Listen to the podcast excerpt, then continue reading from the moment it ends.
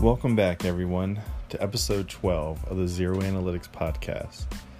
In preparation for this week's Champ Max Daddy race at Martinsville, North Carolina, I thought it would be cool to have a Champ Buggy legend on the show to build some excitement. There are always a few names that have stuck out over the years in the Champ Buggy world, and it would be hard to take anyone serious who didn't include today's guest in that conversation. Currently, he heads up the clone motor building program for his brother at Todd Miller Racing Engines. He is a former dirt world champion and national champion in the Champ Buggy division.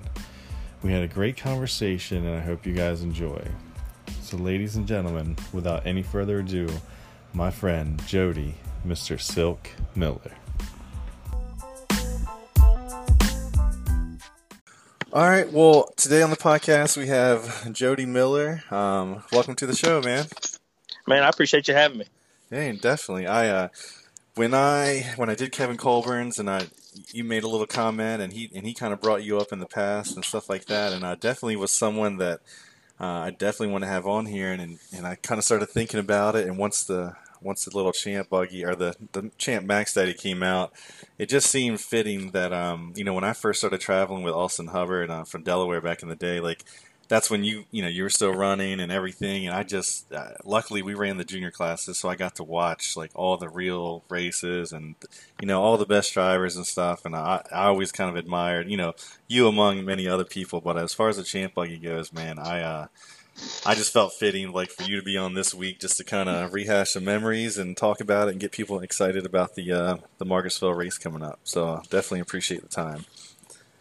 Oh, I appreciate you having me. Like I said, it uh, man, it brings back a lot of memories when you when you did have Coburn on and and uh, we you know listened to that at the shop and, and had had some had some laughs and brought back a bunch of memories.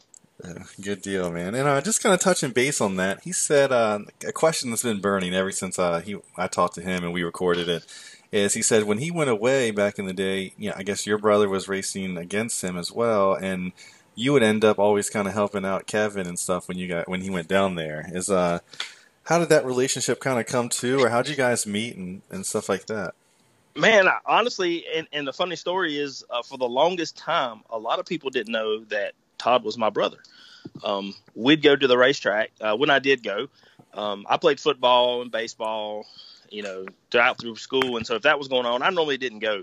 Um, I stayed home with mom, and and you know, I done the sports thing. But then when I did go, man, as soon as we hit the gate, I'm out the truck, and I was gone and a lot of times I didn't get back in the truck until they were leaving. I mean, you know, most time Dad had to come find me, or you know, I seen getting ready to pull out the gate and I go running. So, uh, man, I just man, I I was a uh, running around the track, just you know, trying to find things to get into, I guess. Or, and uh, man, I met Kevin, and I don't even know how I met him to be honest with you. Uh, probably on the Horseman uh, Gold Cup side when uh, Todd used to race against him, and then he come run some dirt. We become good friends, and and uh, man, I just pitch, lend a hand, pitch in, do what I could. You know, uh, just uh, just a good friendship.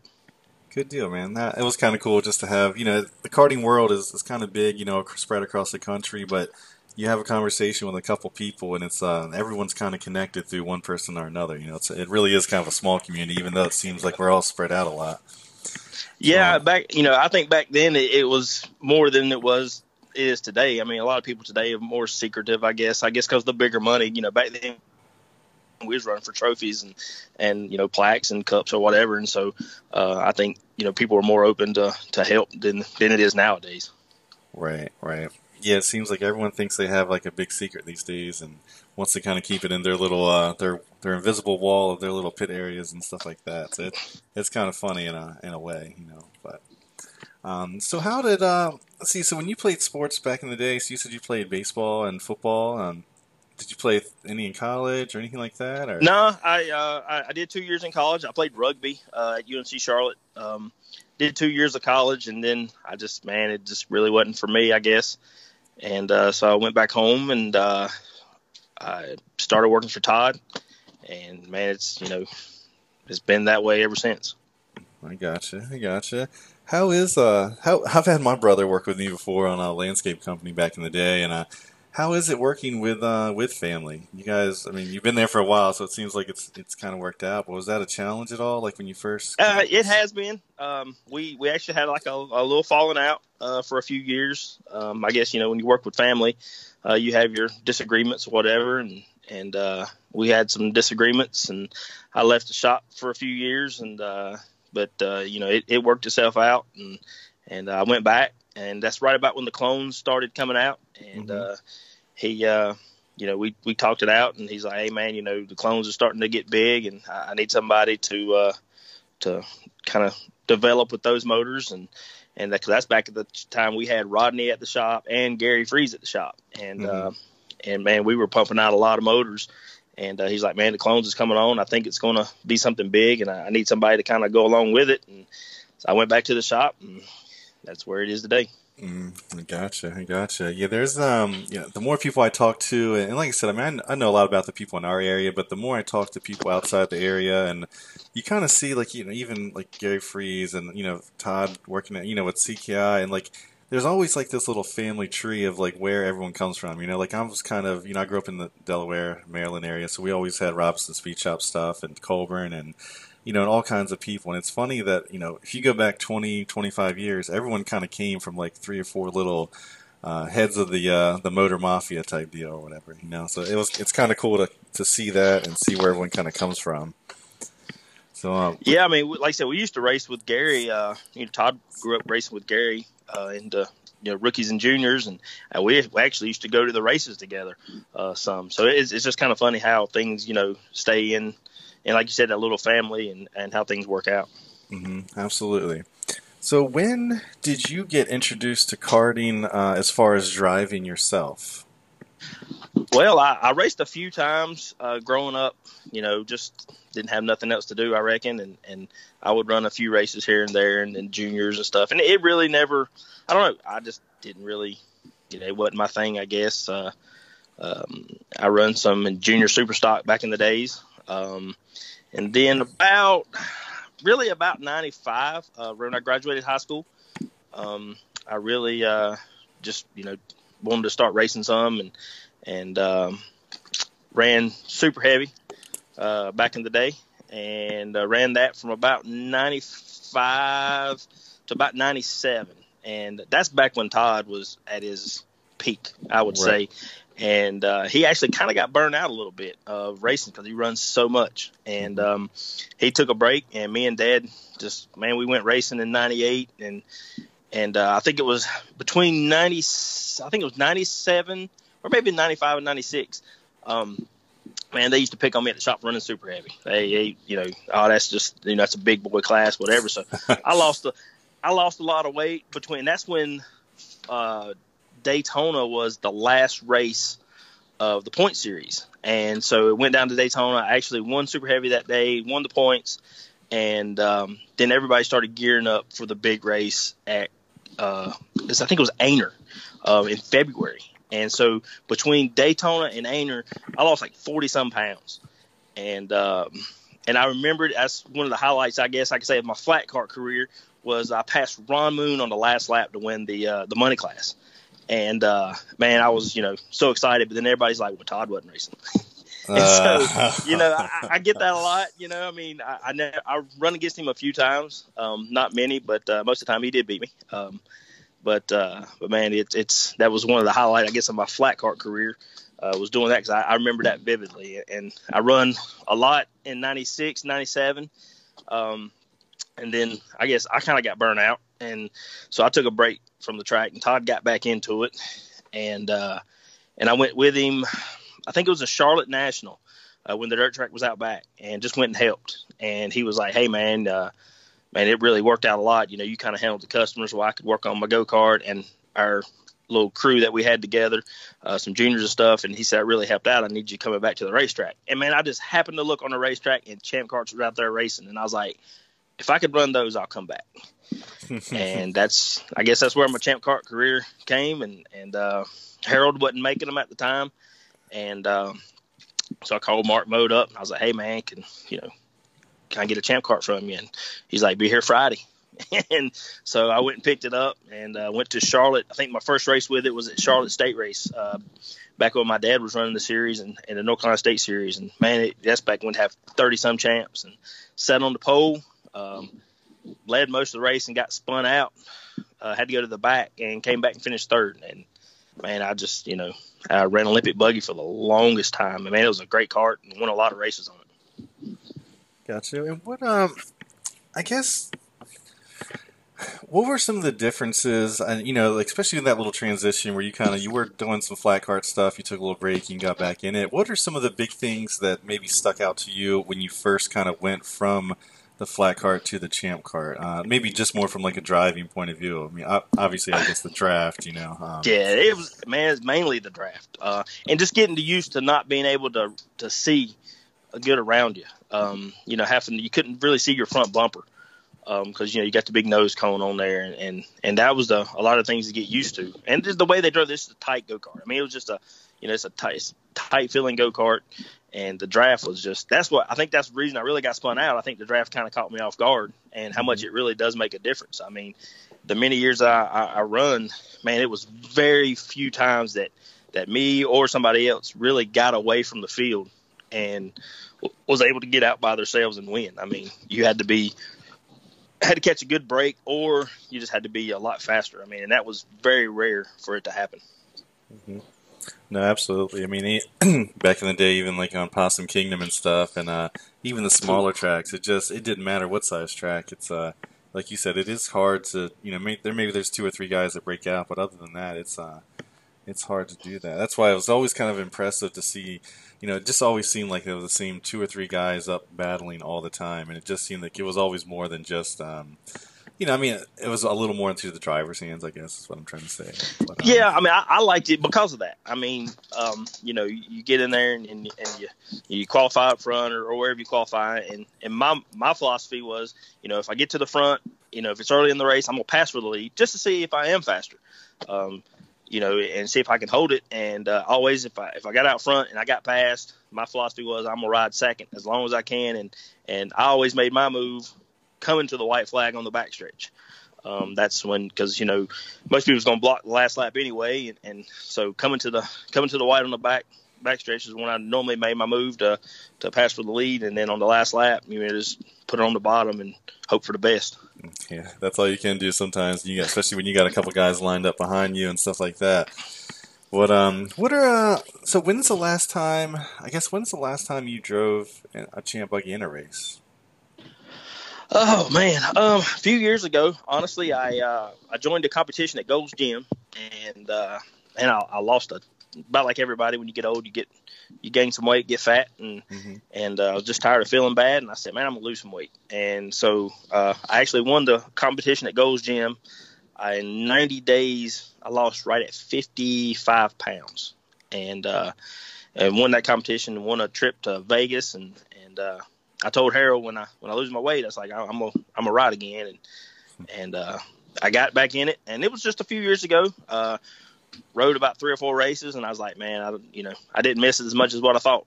Um, right. you know, went to Liberty and sat on the pole at the, the money race and wound up finishing second to a customer.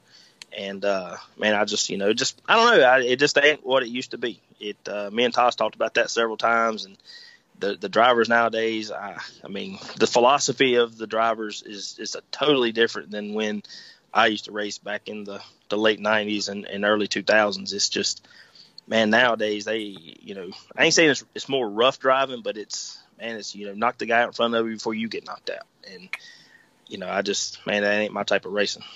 Right. No, absolutely. Especially when, uh, you know, a lot of times you see what happens on the track, but the thing you don't see is all the time and the effort that three or four other people put in that week to get there and to get them in that position. And man, it's uh, it's heartbreaking. Exactly. You know, you know and well, uh, and, and, and it's not really the it's not really the driver's fault. And and, and you know, I, I, put it a lot on the, on the promoters and the people that put on the races um, because you're paying ten thousand to win and two tires for second.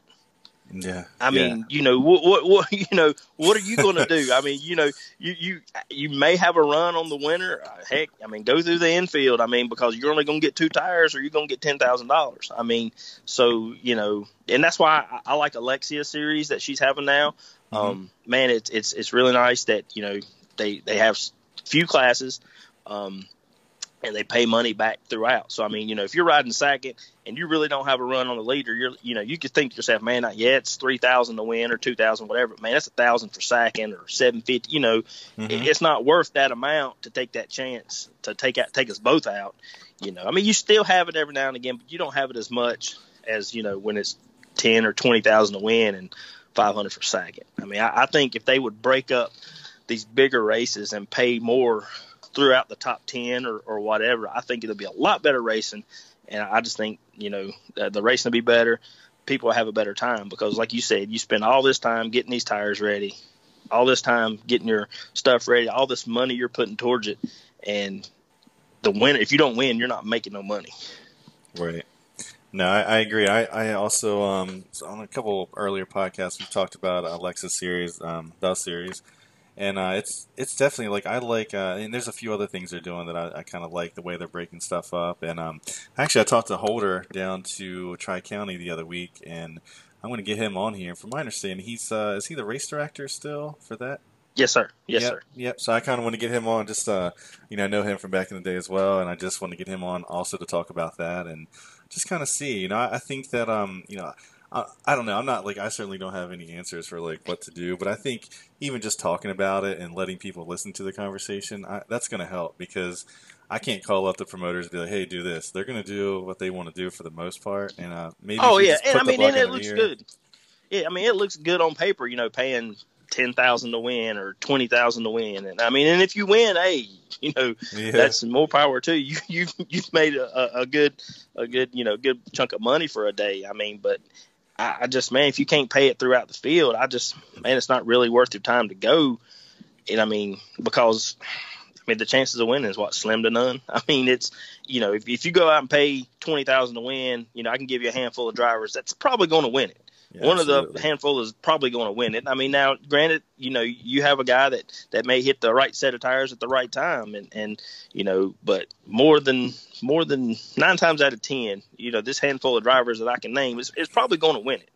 And I think if they would pay more down the you know down tenth, twelfth, whatever, you you get these other people coming. I think you might have a bigger crowd. I mean, but you know, it's it's just man, it's, it's crazy to see how many classes we have nowadays. I mean, you know, you got to warm up to the warm up race, and next, you know, they're going to come up with a cool down race. And I mean, it, man, it's just, man, it's crazy. I mean, and I know it's entries, and I know it's trying to pay for the purses or whatever, but I mean, you know, back when my dad ran the North Carolina State Series, man, we was having, you know, 350 to 500 entries on 18 classes.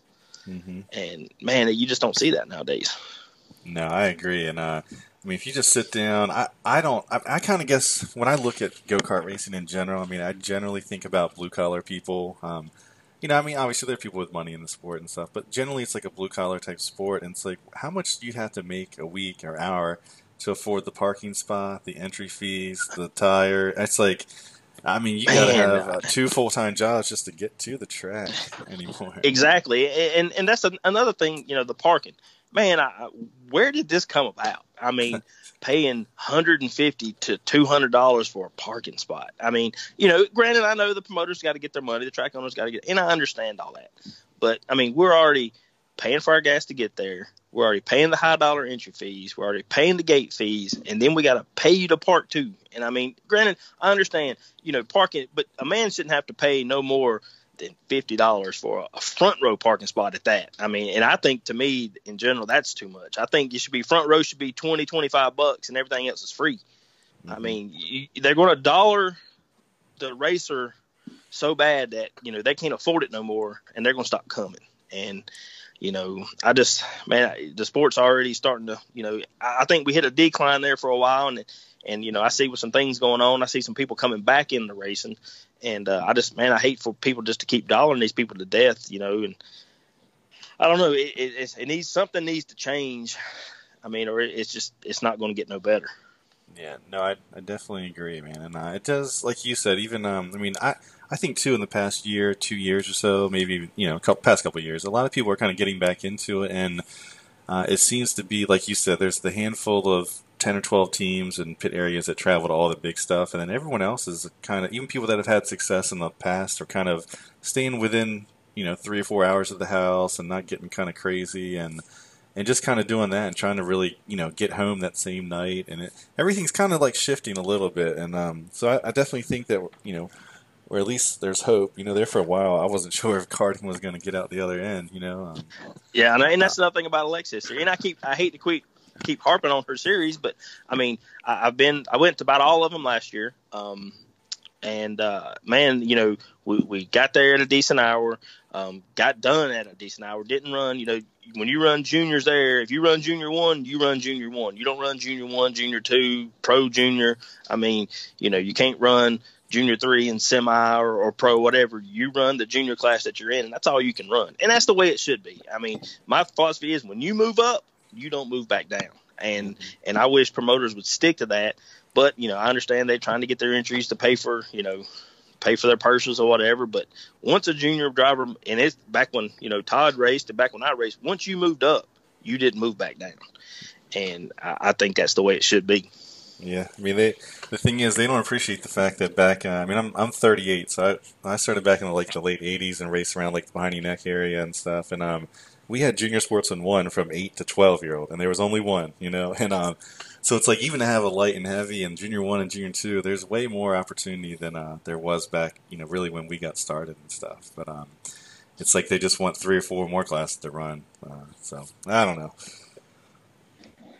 Like I said, they you know they, they I guess they're you know I understand they got to pay for the purses and they got to make money too, and I, and I understand that. But then you look at some of these big races that you know when I added up, the race promoter took home a lot of money, and I know that don't happen all the time but mm-hmm. you know a lot of times it does. And and I mean I'm thinking to myself you know why can't they pay more down the line you know to help these racers out that that that don't have a chance at winning? I mean because let's face the facts. There there's guys out there racing for the fun of it and they want to go to these big races to say hey you know I raced against Jamie Kanoff Austin Yarborough Shay Chavis you know. They just want that experience to say hey I did race against them you know. And they didn't have a chance at winning but you know, at least let them take home a little something for their time. I mean, because you know, they're the people you're going to make your money off of. You know, you're not going to make your money off the other guys. You're going to make the money off the guys that are, you know, I guess I ain't saying call them field fillers, but I mean, you know, they're the ones that's going to be mid pack, and and and I mean, those are the ones you're going to have to make your money off of. So why not help them? You know, in, in their track, I guess to to have fun. I mean, because they're there just to have fun. Let's face it. I mean, they're not making a living off of this. Mm-hmm. Absolutely. Then a lot of times I know some people around here. I mean, they're you know they're missing an electric bill just to get down to a race or something, and uh, you know they're they're they're giving so much and sacrificing, and uh, you know I think maybe a little. I don't know. Who knows, man? We'll see what happens. But um, uh, let's get back to uh, kind of like give me an idea of what like your average day like around the around Todd Miller looks like. I mean, do you guys um I mean, I guess you're building engines. I mean, you dealt with customers a little bit. Like, how does that generally work out during the week, and, and even like on a race weekend? Just kind of give me an idea of, of how that all goes for you. Um, well, uh, I actually I start my day off at UPS. Um, I load trucks in the morning. I've been doing that for 11 years uh, to get my insurance. Um, so I get up normally 2:30, 3 o'clock in the morning.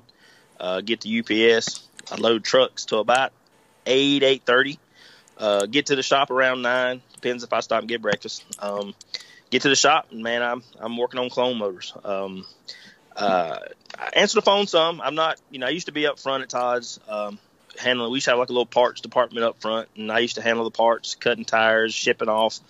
Um, but uh, when I come back to build motors, man, I, that's what I done, and and you know, I tear the motor down, clean it up, um, build it, dyno it. Uh, Todd ships them off. Um, he uh, you know he handles the you know he builds some clones too. He handles all the animals and flatheads, limiteds, and open motors.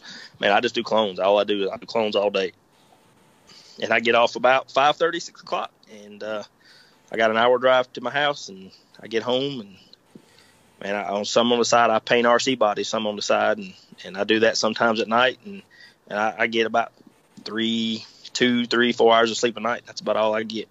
True. Man, if I don't get yeah, seven hours, I turn into an animal.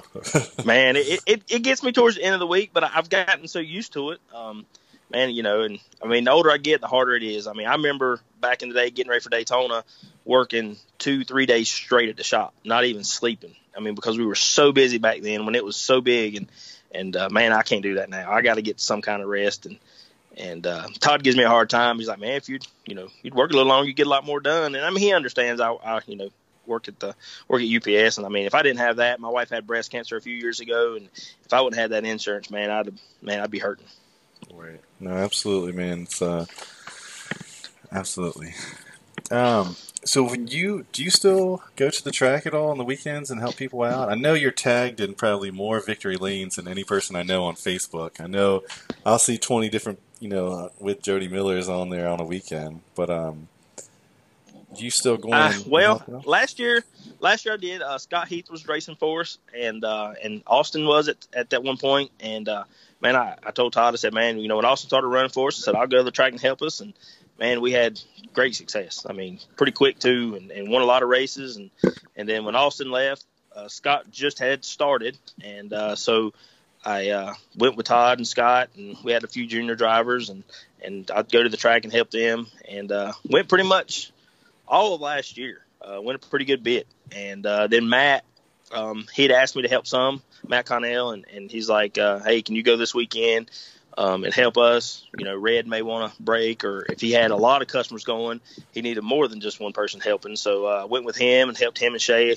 uh, Shay some, and um, had a good time there. And you know, just this year I hadn't gone, man. I, I think I went once or twice, and uh, just man, honestly, I enjoyed the break. Um, I told Todd the other day, I was like, I'm going on vacation, and I'm gonna miss the Champ Max Daddy. I'm going on vacation but um, uh, after this week, I told Todd I'm gonna to, I think I'm gonna go to Charlotte and, and hang out and talk to customers. And but I've actually been going on Wednesday nights to Millbridge for their little uh, sprint cars that they that mm-hmm. Harold makes, and and man, I've been going over there and, and talking to customers and and uh, man, that's a, that's a neat little deal they have over there. And um, I, I knew it was kind of big. I went over there before and watched a little bit, not much, but uh, I had a couple customers uh, get some stuff, and I was like, man, I'm gonna kind of go over there and, and just check them out and see, and and man, just going two or three times in a row, and man, we've picked up a lot of customers, and and going over there and just you know, a lot of people didn't know who we were, um, and it's a different crowd. It, it's a totally different crowd than, than the go karters. And I mean, granted, we do have some go kart racers over there running them,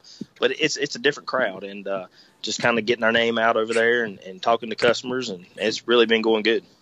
And what kind of motors are they running over there? I, have seen like the little Facebook posts, and I, I think even like maybe they have, yeah, they have four classes, and they have a beginner box stock class which runs a green plate, and I believe they're, I want to say they're six, seven to nine or ten. I'm gonna say, and then they have a box stock class which runs a clone, and it's an unrestricted small pipe and they run those up to 12 or 13 and then after that you have to go to the bigger carts which run the and I I don't I ain't sure exactly what motors they run but it's some kind of motorcycle I'd say motor. Um, and they have an intermediate class of those and then they have the open class like what Kyle Larson run the other week. Mm-hmm. um, they have those. And man those things are something else to watch. That's cool. The, the videos I think, and I cool. even told them I was over there the other day and I told him I, I was told Jerry Mullis and I said man I said in my heyday I said, I still don't think I could have drove these things. Man, them things, I mean, they just go sliding off in the corner, ride the berm and the cushion, and man, just they don't let off. And man, it's it's it's it's something to see. That's cool. Who who runs that Millbridge track over there?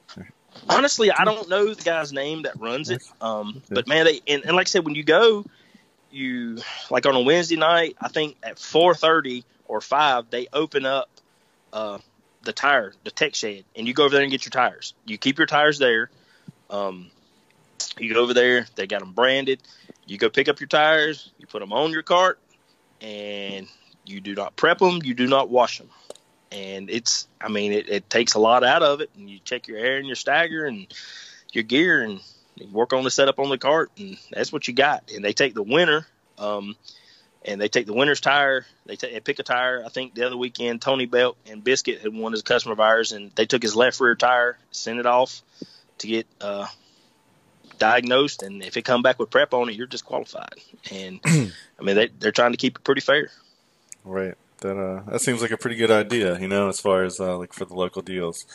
So, and I saw they had like a little. Um, I guess over at Millbridge they also have like the flat carts run over there. They had like a little All Star race on like a random Tuesday night or something a few weeks ago. Yeah, that's like the the D and Q series they have, and, and they run on Friday nights. They call it Flat Cart Friday nights, and then they run like a D and Q series, which I think they run on like a Tuesdays, and it's just a couple classes. And and uh, actually, I didn't get to go over there for that, but they run um, they run Predator motors, and um, and they keep it they keep it pretty strict too from just for the D and Q races, and they they check a lot of things on that, and and I mean it's it's a pretty neat little deal, and people kind of you know joke around about. it. I think Tyson Freeze come as Earnhardt and had his go kart painted up like Earnhardt, and and they mm-hmm. they get a big crowd over there. I mean even on Wednesday nights they have a huge following of just fans that come out and watch.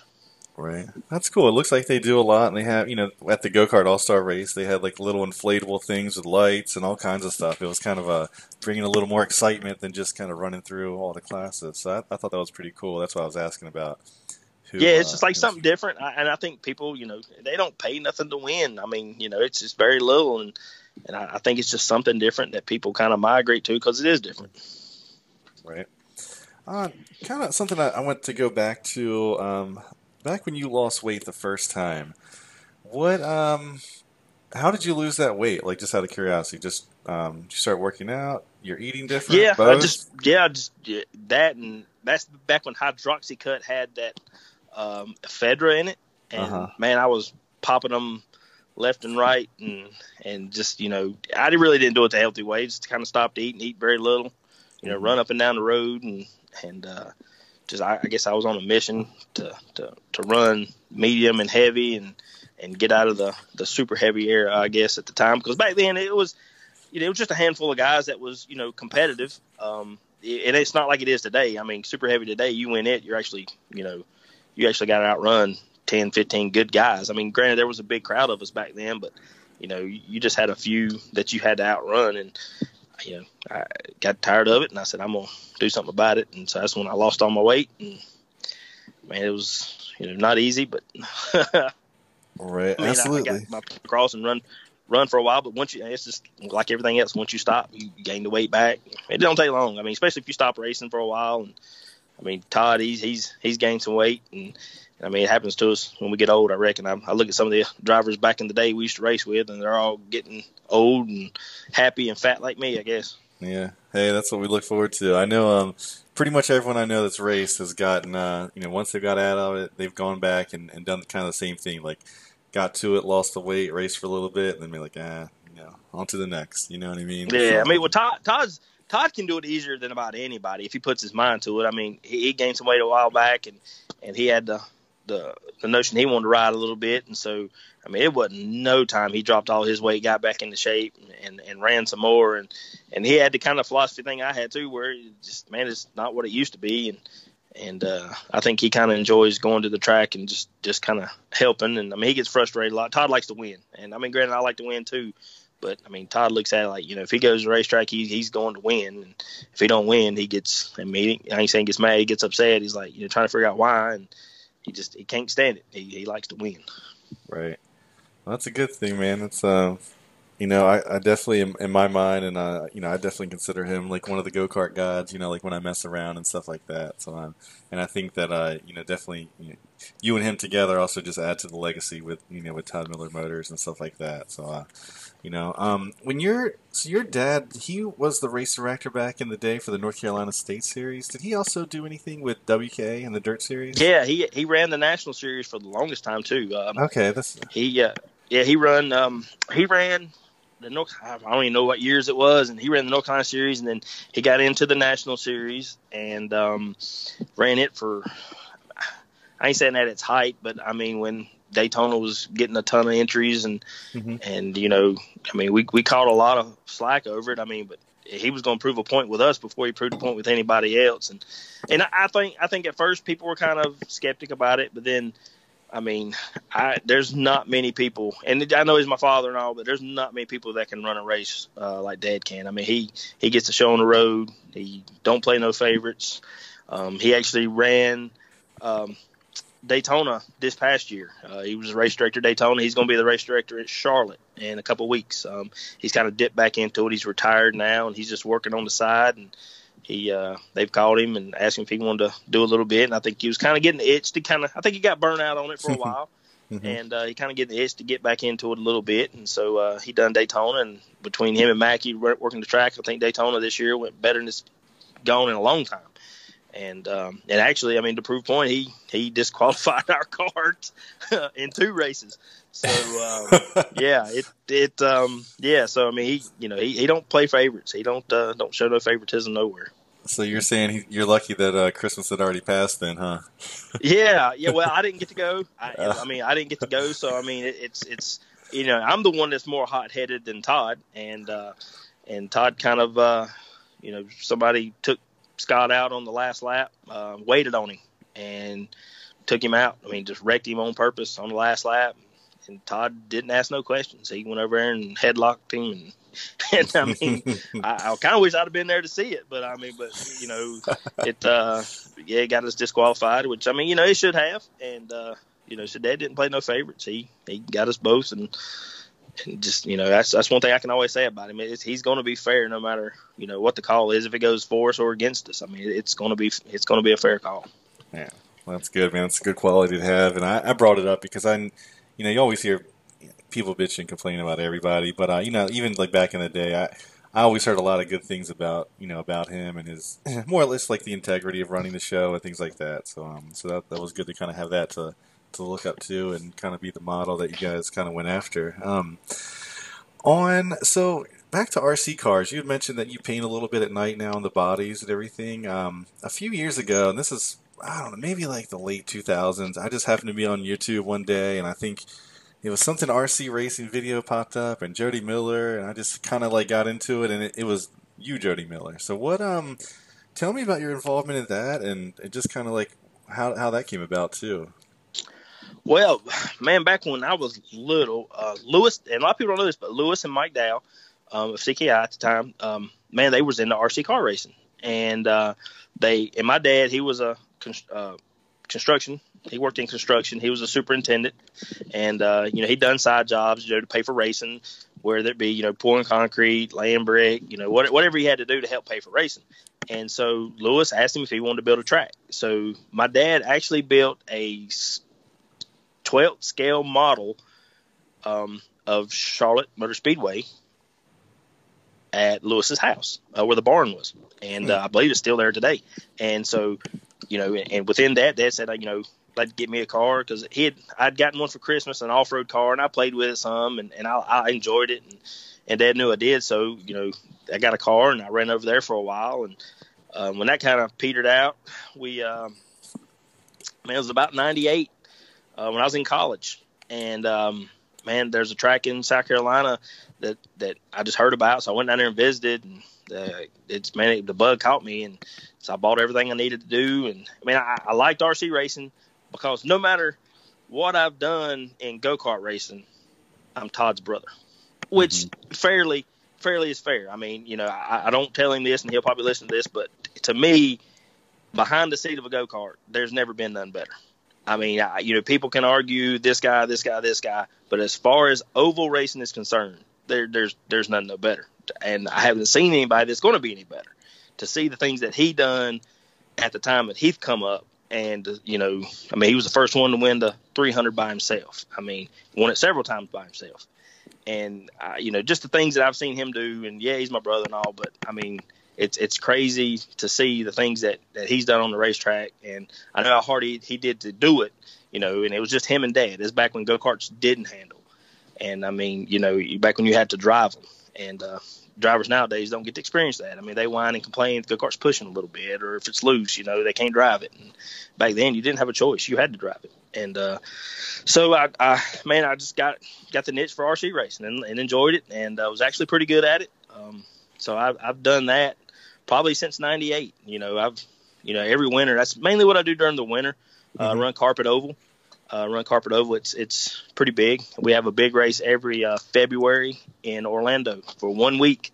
We race 24 hours a day for a solid week at a hotel in a big convention center. They put a, a carpet track down. We have people come from Japan, Switzerland. It's crazy to see, and um, so we do that. And man, I've been fortunate to uh, meet some great people and and uh, Kevin actually raced with us some. Um, so, uh, so a lot of the go kart racers do it. Um, there's some go kart racers that I've grew up racing with. They run some RC cars too, and and but you know it's, it's kind of thing I do on my own. Um, it's just kind of me in the car, and you know it's I'm not reliable on nobody else. It's uh, it's a, it's fun to do. I mean, it's like I said, it kind of gets my mind off of of go karting, and you know, no matter what, I like racing. I'm gonna, you know, I don't care if it's we're gonna put two lawnmowers in the front yard. I'm gonna race you to the other end. I mean, that's just you know, I like racing, and and it's what I grew up on, and and so uh, I don't care what it is. And I just really liked RC cars because it's kind of just me. You know, it's it's not relying on somebody else, and and so forth. But I've been fortunate that I've won, you know, a couple national championships doing that, and and uh, man, met a lot of great people, and it's just uh, kind of relaxing. And I paint bodies on the side to to help pay for that, and that's where that kind of come from. And it started off as a little hobby, and then actually that's where I'm sitting now. I'm sitting in my paint booth now, and I've got bodies hanging everywhere. And I mean, I don't get much time to paint like I used to, but um, I do. I do enjoy it. It's very relaxing. That's cool. That's uh, like I said. I heard when I someone local that races, and I asked him about it, and uh, and I heard that you are you know a high level at that too, and uh, I thought that was pretty cool. When are there any similarities that you've seen in between um, you know between the RC cars and go kart racing? Um, anything that kind of sticks um, out to you, just in general? Nah, not really. I mean, you know, you know, go kart racing we have shocks. We got three shock on my oval cars. We got three shocks and we got an independent front suspension on them. They got uh, springs on the front, and we got three shocks on the rear. Um, so it, it's the only really is is stagger. You know, just making sure. You know, I, and I've always said races are won at the house. There, you know, granted you got to win at the racetrack, but preparation, you know, going through your stuff, making sure everything's right. You know, I've always said preparation at the house is seventy five percent of it. And uh, I mean, you can't go to the track and try to work on your stuff and get it together. I mean, it, you know, that don't work out. You need to go to the track prepared. And so, with RC racing, that's mainly what it is. I mean, it's it's tires, just like it's tires like go kart racing. I mean, it's picking the right tires, um, the right prep to put on the tires, when to prep them, how much to prep them.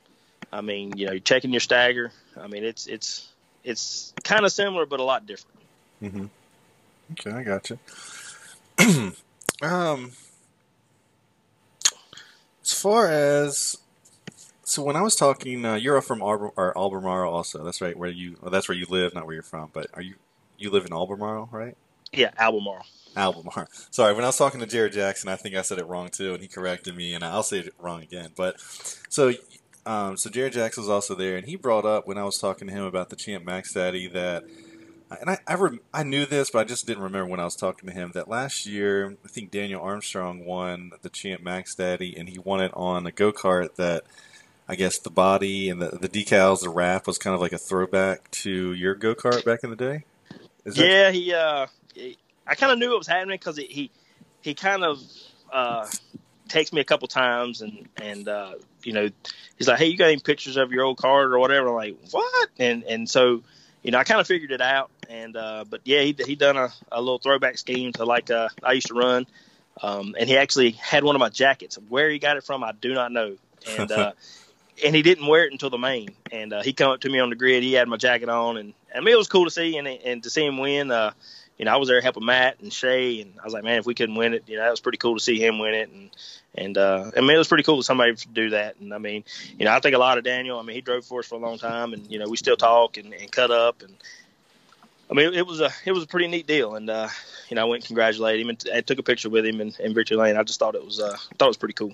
Yeah, yeah, that is cool. I mean, I actually at uh, at Tri County for the um, the G Man race, I went down with Alex White, who still has a go kart with Daniel, and, and he maintains it and stuff. And uh, I I haven't been to the races in about two years. When I got there, and uh, it was pretty impressive how how far Daniel's come. Because I mean, I remember when when I did Alex's older brother Brandon's tires back in the day. When we I mean we raced against him for you know junior one, junior two, and the C how many go karts? It's like a little assembly line, like a factory, like, and all of them, you know, capable of winning and running good speed and stuff. And uh, it, it amazes me how how some of those guys can keep keep everything together and all the tires lined up and, and still spit them out on time and get them on the grid and stuff like that. But it's it's crazy. And, and going with Matt, you know, I see that side of it too, because I mean, you know, Matt had at the time when I was going, he had Shay, and then he had two. He had Wiltsy racing, and then he had Huffman racing, and then they have you know maybe one or two other guys come, and man, I mean, just to see him know what tires is in the rack, to know you know how many tires he's got. I mean, he had boxes among boxes of tires, and I'm like, man, this is you know, how do you not get confused? I mean, I, would get confused. I mean, because when I was racing, you know, buggies, we just had Burris tires, and man, I just had a little rack, and it probably had about five, six sets on it, and man, that's what I had to choose from, which I thought made it easy. But man, you know, nowadays these guys, you know, they're up, you know, 50, 60 sets of tires and picking through them, and I'm like, man, this is this is crazy, and and to see how good they can, you know, get them on the carts and and pick the right tires out. And, I mean, granted, they're going to miss them every now and again, but you know, more than more than not, they're going to pick the right tire for the right time. And it's crazy to see how far tires has come in the last you know few years. And I mean, it's it's honestly to me, it's out of hand. I mean, because you got you know, you got to have two month old tires, three month old tires, four month old tires, week old tires, and I mean, it's just it is crazy. Yeah, no, absolutely, and um, and it kind of alludes back to what you were saying earlier about you know races are won and lost before you ever leave your house almost because it's you don't have time you know if you have eight or nine classes running out your trailer you don't have time to sit there and wipe tires. Like you it almost just has to be done where you just grab them and wipe them and uh, like you just like I said it alludes back to a lot of the work is done you know before you ever get to the track.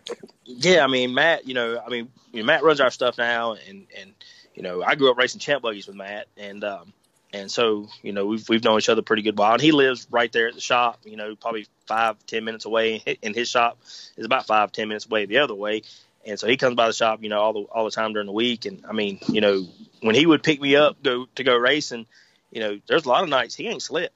And I'm like, Matt. and He's like, I hadn't have time to sleep, had to get everything ready. And I'm like, dude, man, this is you know, here we are going to the racetrack, and my man, my man ain't slept in about 48 hours, and and to see him pick the tires out and and and to do it, and I mean, I'm like, it's just it's amazement how he can.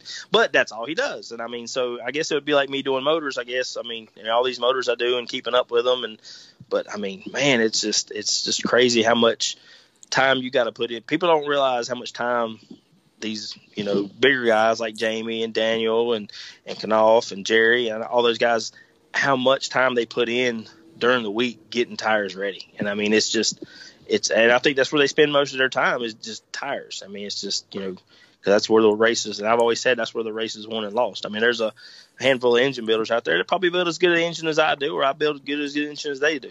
And, and it's not, you know, it's one on the four tires. I can change tires and pick up a half a second. It's very rare I can change a motor and pick up a half a second. Yeah, absolutely. And uh, kind of a question I have, I'd like your kind of insight on this. Uh, just being around there, I mean, the most we've ever ran, like when I was running with Alex and stuff, was like five classes. But these guys that are that are doing, you know, like the guys you just mentioned, Daniel and Connell and those guys, do you think if they ran less classes, they would be better because they would have more time, or do you think the amount of time they get on the track with all those classes and drivers and carts does that help them, or is there like a do you think there's like a, a, threshold where sometimes they take it too far and could back off a couple carts and run better? I mean, how how do you kind of equate that? I mean, you know, you know, I, I guess you know everybody's going to do it different, I reckon. But the way I see it is, you know, the more classes that they run is the more track time they have on the track to pick the right tires. I mean, because like you know, I know when Woodley Speedway opened up uh, for the first time, uh, maybe been last year, whatever it's been. They ran a Friday night race. It was a big Friday night race, and, and Shay was running for Matt, and and I went. Um, I went and helped, and man, we sat on all four poles, I believe, and won all four races. And I had a lot of local guys coming up to me. He's like, "Man, you know what? What, what is he doing? What is he doing?" And I'm like, I'm "Like, man, you're not going to outrun him." And I said, "I'm not being that in a mean way." I was like, "But what you don't understand is, I was like, you're sitting here debating what tire to run." I was like, "All right, say you find out that the tire you want is mid February with 100 cc's in it. Let's just say that's the tire that you need. You have one set like that. So you're saving them for the pro race. Matt's going to have more than one set.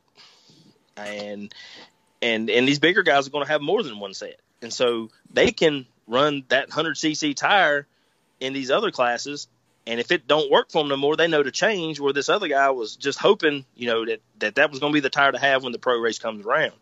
So, and I think they can throw more at it. I believe, you know, they can go out there in a class that's maybe a points class or don't pay but you know two hundred dollars to win, and well, hey, let's just throw an older tire on there. Let's just see if it helps. You know, I think they can throw more at it, try more things, maybe wipe something different, maybe not wipe, and and to see how the go kart reacts to it.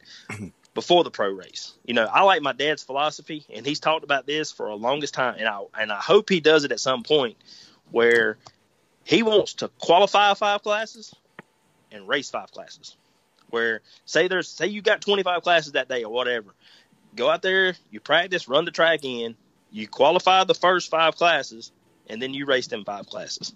So that way, you're not having, you know, an eight-hour time span before you go back on the racetrack, where the racetrack's going to change half a dozen times.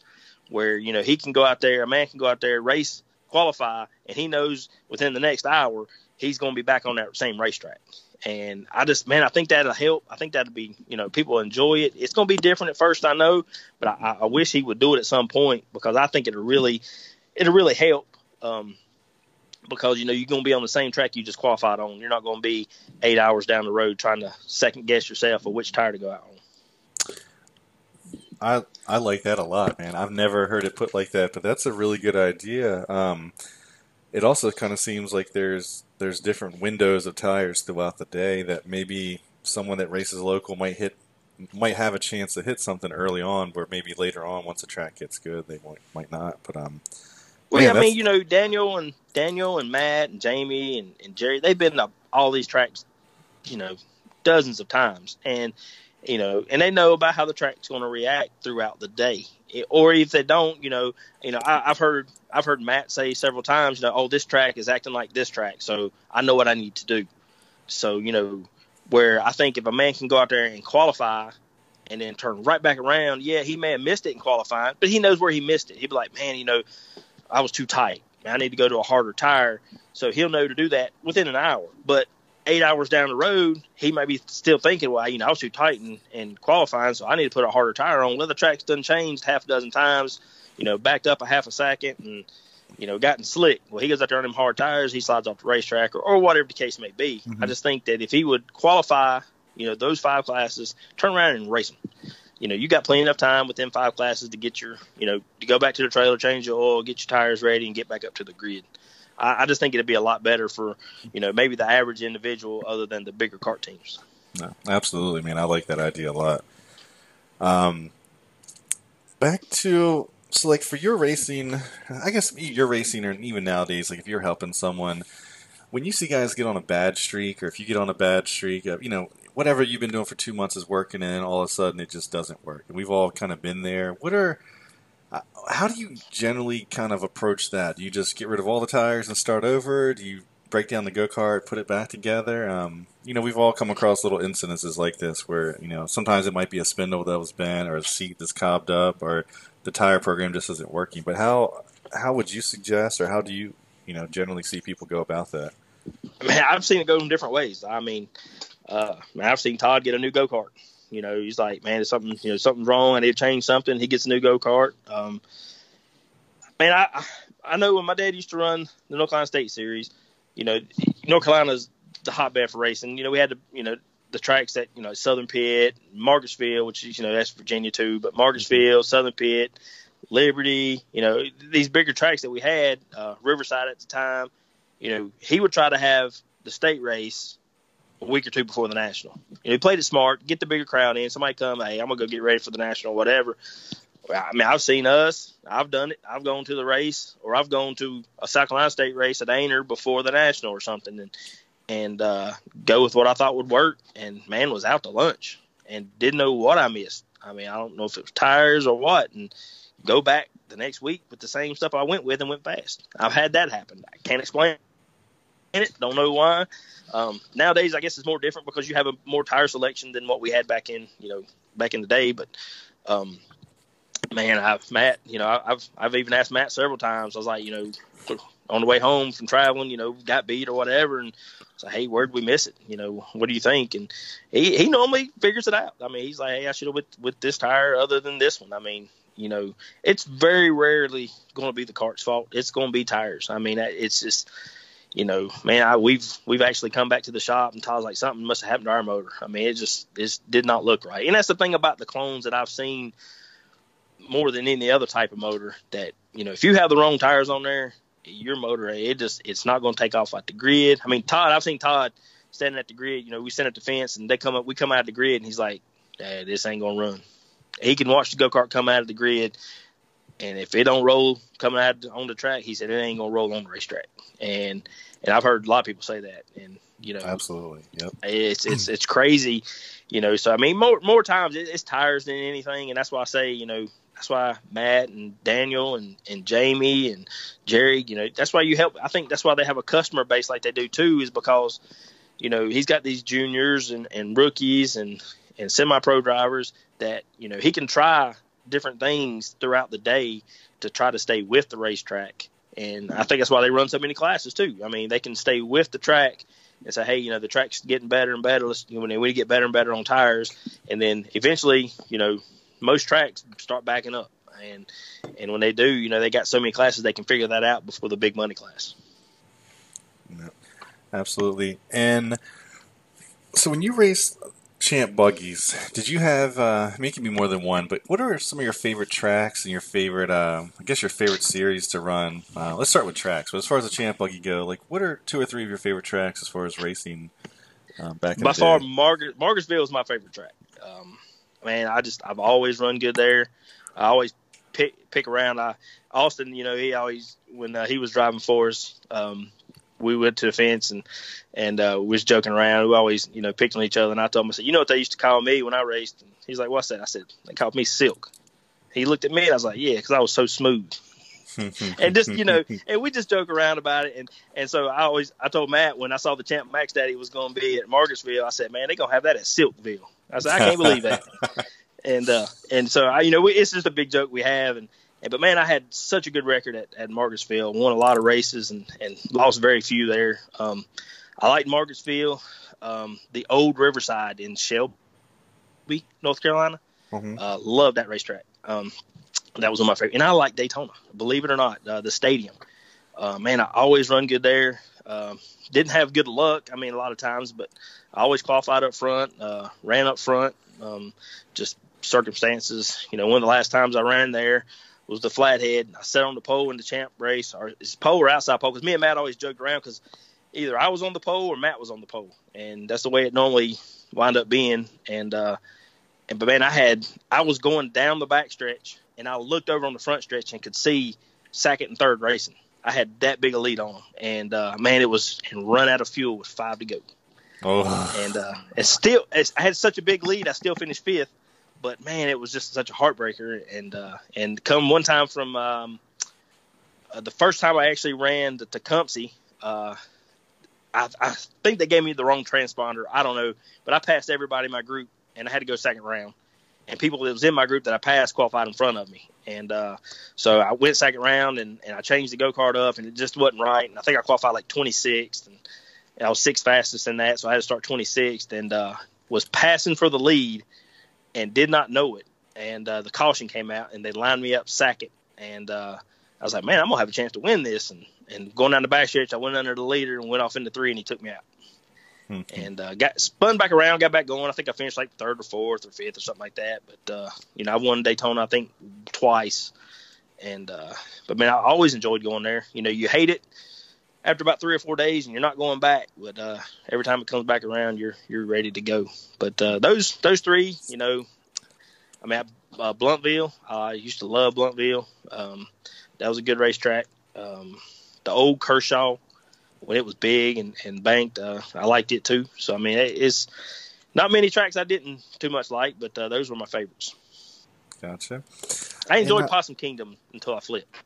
That was that was that was not a and, and it's funny because I actually have people that don't know me, um, or like I go to work and they're like go karts and I'm like yeah just get on YouTube Google Champ Kart Wreck and I I'm usually the first one that comes up and uh, that was a that was a rough ride. I mean it was uh, me and Jason Scruggs had checked out on the field and I mean it was one of those where we're coming down the front stretch and you can see everybody else on the back stretch and and I count my laps. I've always counted my laps And when they give me halfway is when I start counting, and I count them down. So, you know what predicament you're in and what you need to do. And, and Jason was smart; he was pushing me, and and he was just you know waiting for his time. And they never gave halfway, never gave five to go, none of that. And so I, I guess I lost track of time and, and come out of four, and I'm just running my line. And all of a sudden, he whips out the white flag.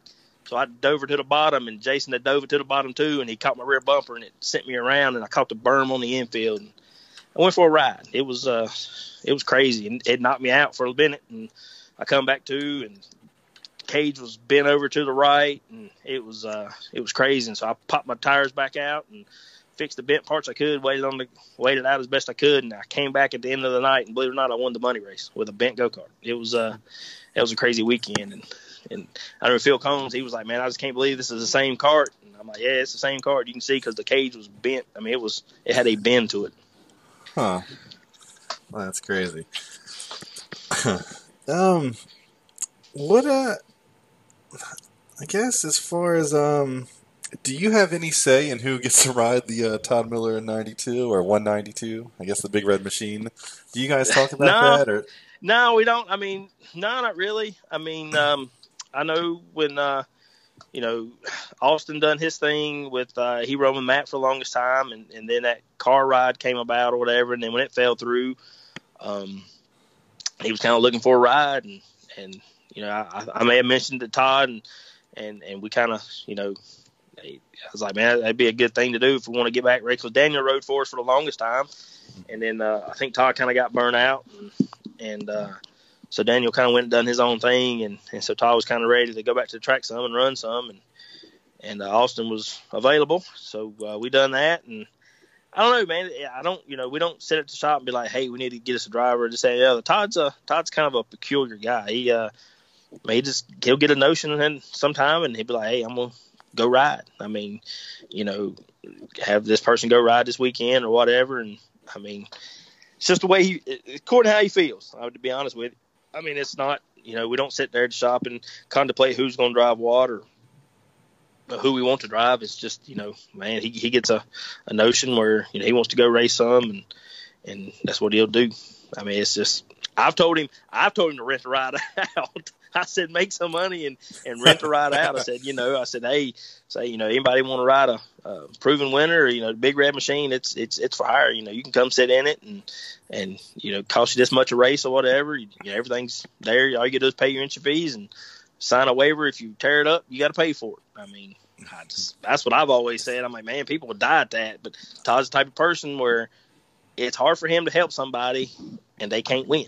He he wants to win, I, and I and I, I've tried to explain to him. I'm like, man, Todd, listen, you know, you're not going to find somebody that can drive like you could. It's not going to happen. They're not out there, and the really good ones are taken. I mean, you know, if you can't get one of these handful of drivers to drive for you, then you know, I don't know. I mean, Scott drove super heavy for us because they had a couple big money races uh, in super heavy, and, and Austin was still riding with us. And Todd said, "Man, Scott, you want to come ride super heavy?" And man, first weekend, Austin won the pro class, and he won the super heavy class. And I was like, "Man, this is this is going to work out." Well, then Austin got his deal with Fro Daddy, and he left, and so Scott was kind of. I was like, "Hey, we'll just go run super heavy because they're paying a bunch of big, big money." And man, had good success with Scott, and Todd just kind of got burned out again. And I mean, he, uh, which I guess you know he's been doing ever since he was eight years old, and uh, he's 45, 46. So I mean, it uh, he, he gets burnt out. Not even saying easy, but man, when you it's like I tell people, you know, a painter paints all day. He don't want to go home and paint his house. Mm-hmm. So, you know, we work on these go karts all day. It's hard for Todd to, you know, stay after, man, get the go kart and stuff ready. And I mean, you know, and it's hard to trust somebody to come do it for you. I mean, he's got a particular way he wants it done, things he wants done. And so, I mean, you know, it's hard for him to let somebody come up there and clean the go karts or whatever and get everything ready. It's just because they don't do it like he wants to do it. He don't feel like he's ready to go to the racetrack. Right. Uh, I mean, I guess that's that's what made him Todd Miller. I guess you know what I mean. So I guess the gift and the curse. Yeah, I guess so. So, um, I well, man, I we've been over a little over an hour, and um, I you know just talking to you earlier as far as uh, you know, you're pretty busy, and I I certainly appreciate the time that you've made, uh, not only for me but for people listening. I know a lot of people that send messages and stuff. Um, I put something out on Facebook that you know you were one of the people coming up, and uh, a lot of people are looking forward to it, and um, uh, so I just kind of in closing here, are there um, you know any any memories or favorite memories or or any stories or anything like that or anything you'd like to say in general? Um, not to kind of put you on the spot, but I, you know, any any favorite things that if uh, you know if you had one story to tell about your racing career or, or anything even to tell other people, is there anything that pops into mind? Oh man, besides the uh, champ car wreck, uh, man, I guess we actually talked about this the other day at the racetrack. Uh. It was a national, and I was, on, I was on the front cover of Speedway USA that weekend, and and uh, I was running the Phantom cart, and this was right when we first discovered Hot Lap, and and and I don't remember too much about it, but I remember uh, we we had the can shop, and, and Todd was like, "Man, I'm gonna I'm gonna fix a couple sets with this this Hot Lap stuff," and because you know at the time we wasn't prepping tires. I mean, unless it was wet, you know, we may wipe them down with WD forty or, or or something simple, you know, but it wasn't nothing, you know, harsh or, or nothing like that. And I was like, well, heck, I'm gonna fix me a set for the buggy too. I may need them. And so I cut a set of tires, and I said, well, what do we do? He said, I don't know. I'm I'm gonna follow the instructions on the can. And so if you look at the can, it would say, you know, wipe them two times this day, three times this day, or, or whatever. So throughout the week, I wiped them just like its can said. And uh, and Greg James was riding Harold's other champ car. We were kind of testing champ carts at the time, and, and uh, I remember I had a junior driver because the track never really got good on Friday for practice to scuff my tires in, and when I had practiced, and so junior champ was getting ready to go out, and I had a junior driver. I said, "Man, you go take my buggy out there." And I said, "Just go real slow." I said, "I don't know what these tires are going to do. Just go slow, scuff them in." And he's like, "Yeah, I can, I can do that, no problem." So I get him buckled in and go out there. I said, "Just get by yourself." Well, he let the whole crowd go, and, and I mean, dude, he run them down in no time.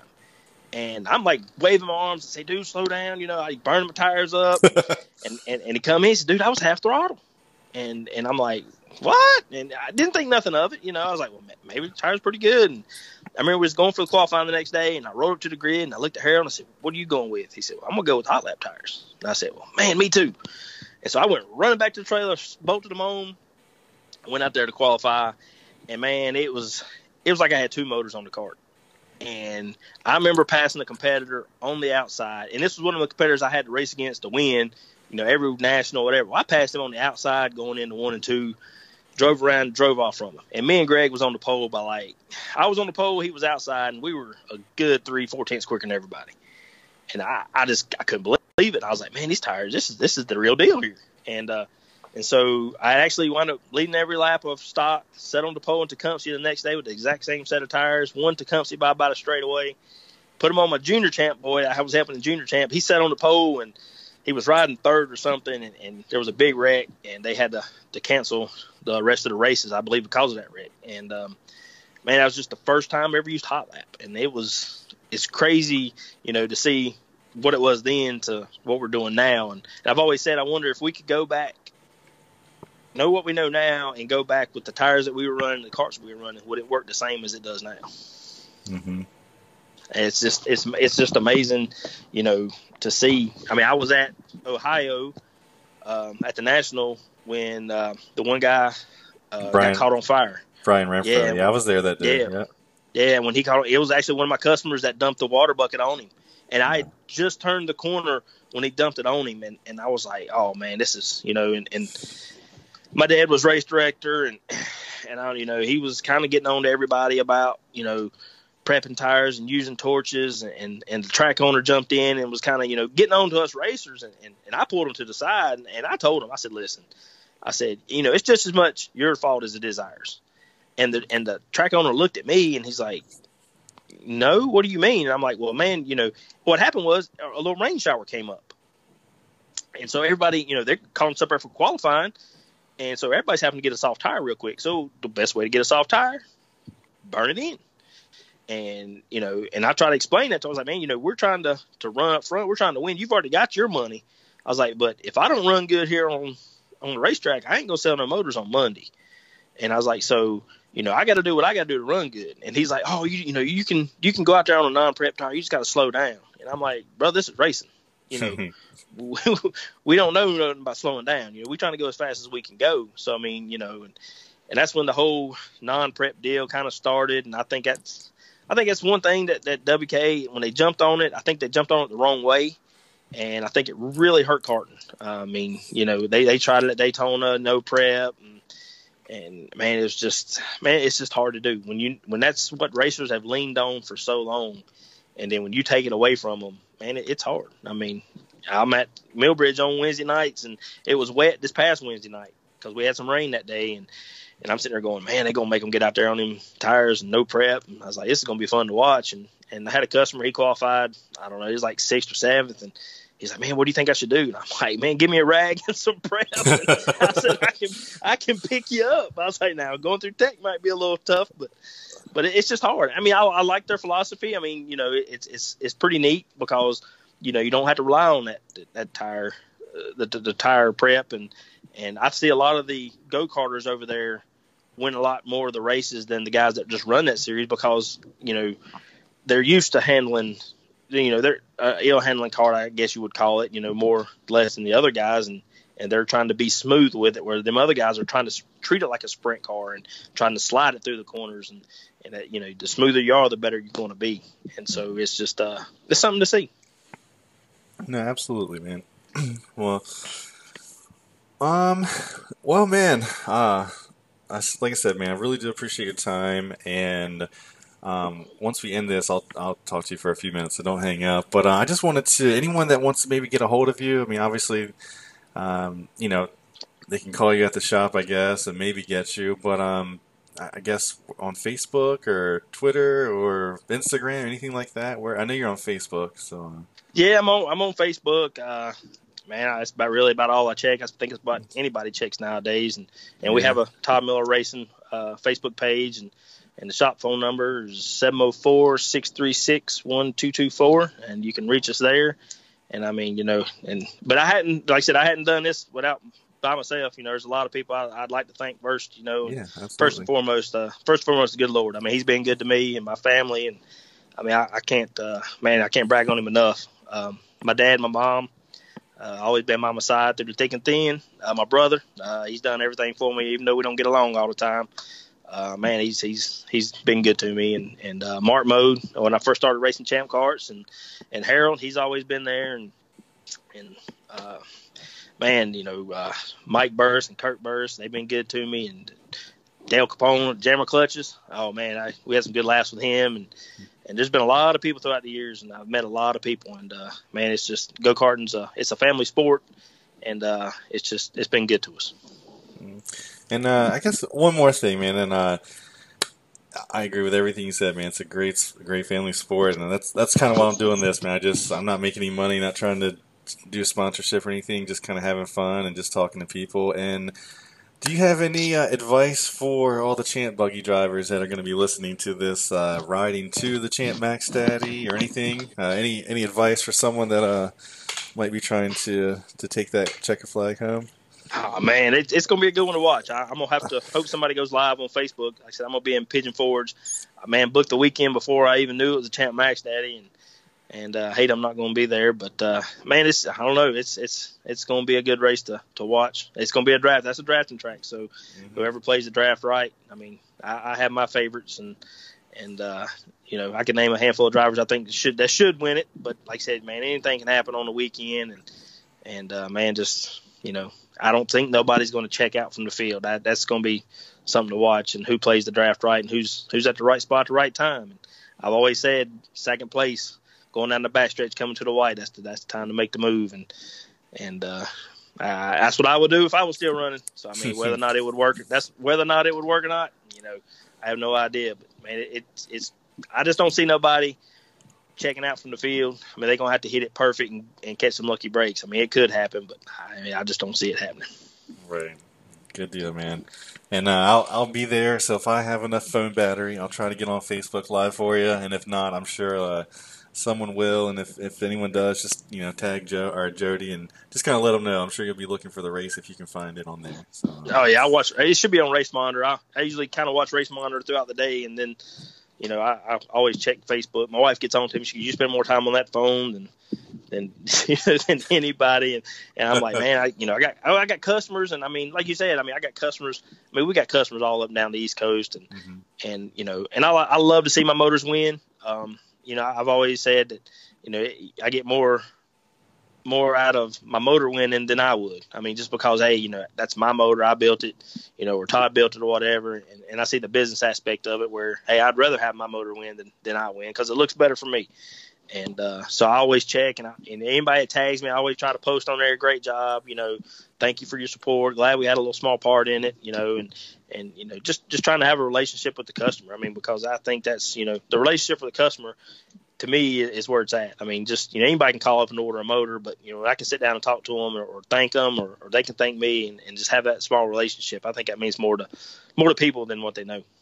Yeah, well, that's good to hear, man. And I think uh, I know you've kind of alluded a lot to you know Todd and Todd Miller Race and stuff, but you know, it's both of you have have together built that legacy, and um, and there's I don't know that there's anyone, uh, any family, any brothers, any speed shop that's respected any more than you guys. Um, and I think you guys have stood the test of time, and that should say a lot about um, you know not only the motors and your performance, but also just the character of of who you are and the type of family you are, man. So um, you know I, that's one of the reasons I want to have you on here as well. You know, so um, so thank you, you know, for everything you've done for the sport, and uh, you know, thanks for for making time for us. I know that uh, you probably had to to put off doing a you know painting a body or, or doing something or spending time with the family. So uh, you know, I greatly appreciate your time, man. So thank you. No, yeah, like I said, you know, I, I appreciate you having me on, and and uh, last but not least, I got to thank my wife for for allowing me to to take time away from the family. I mean, she's great. I mean, she takes care of the kids when I'm not home, and and lets me go do this racing thing, and and she, you know, she at first I don't think she quite understood what racing was all about, and she got to go and, and see what it was about before we got married, and and she enjoyed it, and, and she understands. You know, this is a this is a living. Uh, it's how we make our living, and, and you know I have to go to the racetrack a lot, and, and so she sacrifices a lot so I can go. So I love her to death, and I, just like to thank her also. Yeah, absolutely, and then I you know I have an eight year old and a sixteen month old at home, so if you think tires are bad or picking out tires are bad or working overnight, I mean, watching watching a couple kids are way worse than that, in my opinion. You know what I mean? so it's a that's a tribute to them and you know all the moms and, and wives and stuff that do stay home and allow us to. You know, I don't get away as much as I used to, but um, you know that's that's a big tribute to to the people at home too. So um. All right, guys. Thanks for listening and. If you have any questions, you can definitely find us on Facebook at Zero Analytics or on Twitter at Zero Analytics. And the only thing I really ask is if you find any value, share it on Facebook, tell a friend, uh, subscribe to the podcast on Apple, Spotify, Google, whatever. And if you see Jody or any of the past guests at the track, just please do me a favor, stop by, tell them thank you for sharing their story, some of their ideas, their tips, their tricks, their their regrets in karting, whatever it may be. And uh, everyone, it's hard to kind of make time. We're all we all have families trying to to either race or baseball games or work or just different events that we have lined up that we have obligations to go to. So uh, even just someone taking a couple hours to sit down and and record a conversation and let hundreds of people listen to it. I think it's pretty cool, and I certainly do appreciate it. So uh, we'll talk to you guys next time.